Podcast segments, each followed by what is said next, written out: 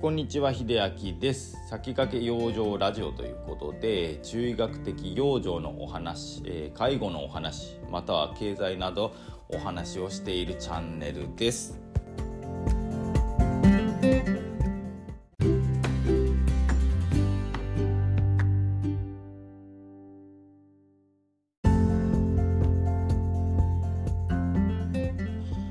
はい本題なんですけれども最近気づいた心理というか少し哲学的なお話をね一般人がしていきたいと思うんですけれどもおそらくこれは昔の心理学者の方とか偉人の方まあ経営者だったりいろんな方がおっしゃられていることですけれども すいません。あの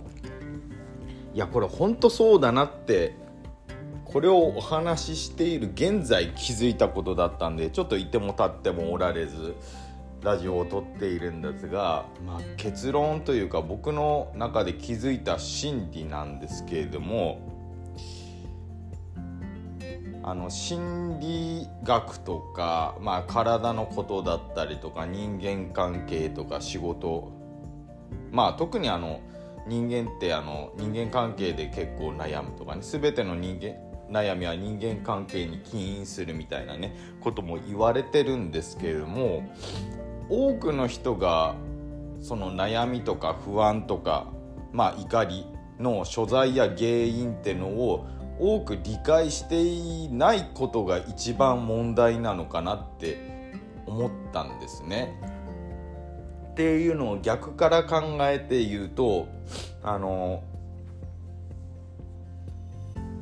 まあ、心理学とかまあ心理学までいかなくても人の気持ちってこういう時に揺らぐとかこういう時に怒りがあるとか例えばそれが自分が疲れていて疲れているからあイライラするんだな。あじゃあ疲れを解消しないとなっていう。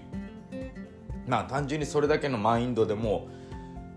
十分だと思うんですけど自分に対してのその悩みとか不安とかイライラのケアができる人はおそらくその悩みの所在とか根本の原因っていうのを見ることができるというか解析することができると思うんですね。でここが多分ねどうでしょう。人口のどれぐらいなのかな。半分4割とかぐらいなのかな。当たり前に言われたらそんなの分かってるよってね言うような問題でも実は無意識のうちにその悩みとか不安の所在を分からなくな分からなくしてしまってるのは本人自身でありそういう方が多いなっていうのはすごく感じたんですよね。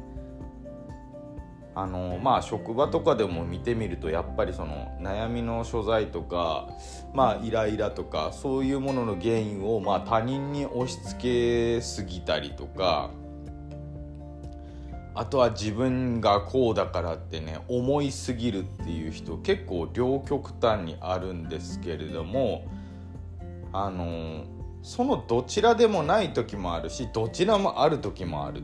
だからどっちか偏ってるってことはよっぽどないと思うんですね。そのパワハラだったとだったりとかねすごく問題があるし自分がそのメンタル的に病んでいて自分を責めすぎてしまうんだったら多分0100の話になるかもしれないんですけども普段はやっぱりそこまでの心理状態とかそういう状態にはならないと思うんですよ。でそこで考えた時にちゃんと皆さん悩みとかねあの元の原因どこにありますか？それってどこに今存在していて自分はどういう状態でっていう、ね、あのまあ、解析っていうのができてない人がほとんどなのかなってすごく感じたんですよね。だからそこからやっぱり頭一つ出るそういう状態から脱するためにはまず自分で学ぶこと。自分で自分の心の状態をどうなっているかっていうのを観察してあげるっていうのが一番大事なのかなと僕は思いました。まあメタ認知なんかねよく言われたりしますけれどもあの介護系だとそうですね介護福祉の教科書にもあったんですけれどもそのコミュニケーションをする上においてまあ、利用者さんと会話して話している時の自分の感情の揺れも観察するっていうのがあったんですね。まあ、それをやっぱりうまく捉えるというか他のところで展開して考えてみると人間関係によってこの人と話してる時は自分は気兼ねなく話せているななんでだろうっても考えたりこの人はやっぱなんか話しにくいなんか全然反りが合わないなんでだろうって考えた時にやっぱ原因が見つかるんですよね。原因だったりあもともとこの人は合わないんだなとかこの人はやっぱり好きなんだなっていうのが多分分かると思うんですよ。好き嫌いは分かっても多分なんでだろうなんでだろうっていうのが多分解析できないと悩みの所在が分からなくなるっていうような状態にもなるしまあそれがもし人間関係じゃないところになったとしても、まあ、例えば寝る前に不安になったりする。え原因どこだろう？でもこの不安が不安があって分からなくなってしまう。っ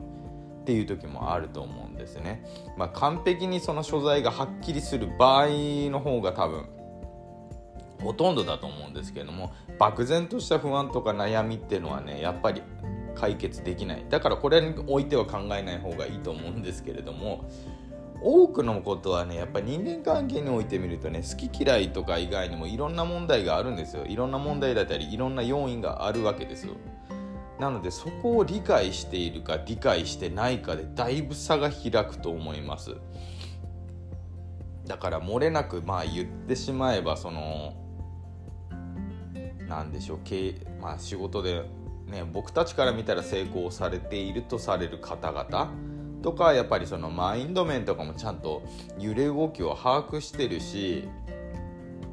それがやっぱり揺れ動きがねでき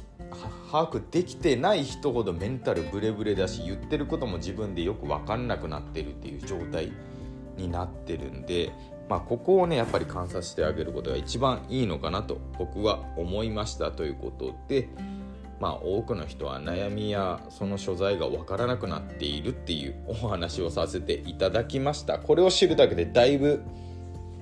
メンタルが楽になるというか自分の観察がね楽になるんじゃないでしょうかということで最後まで聞いていただいてありがとうございましたそれではまた。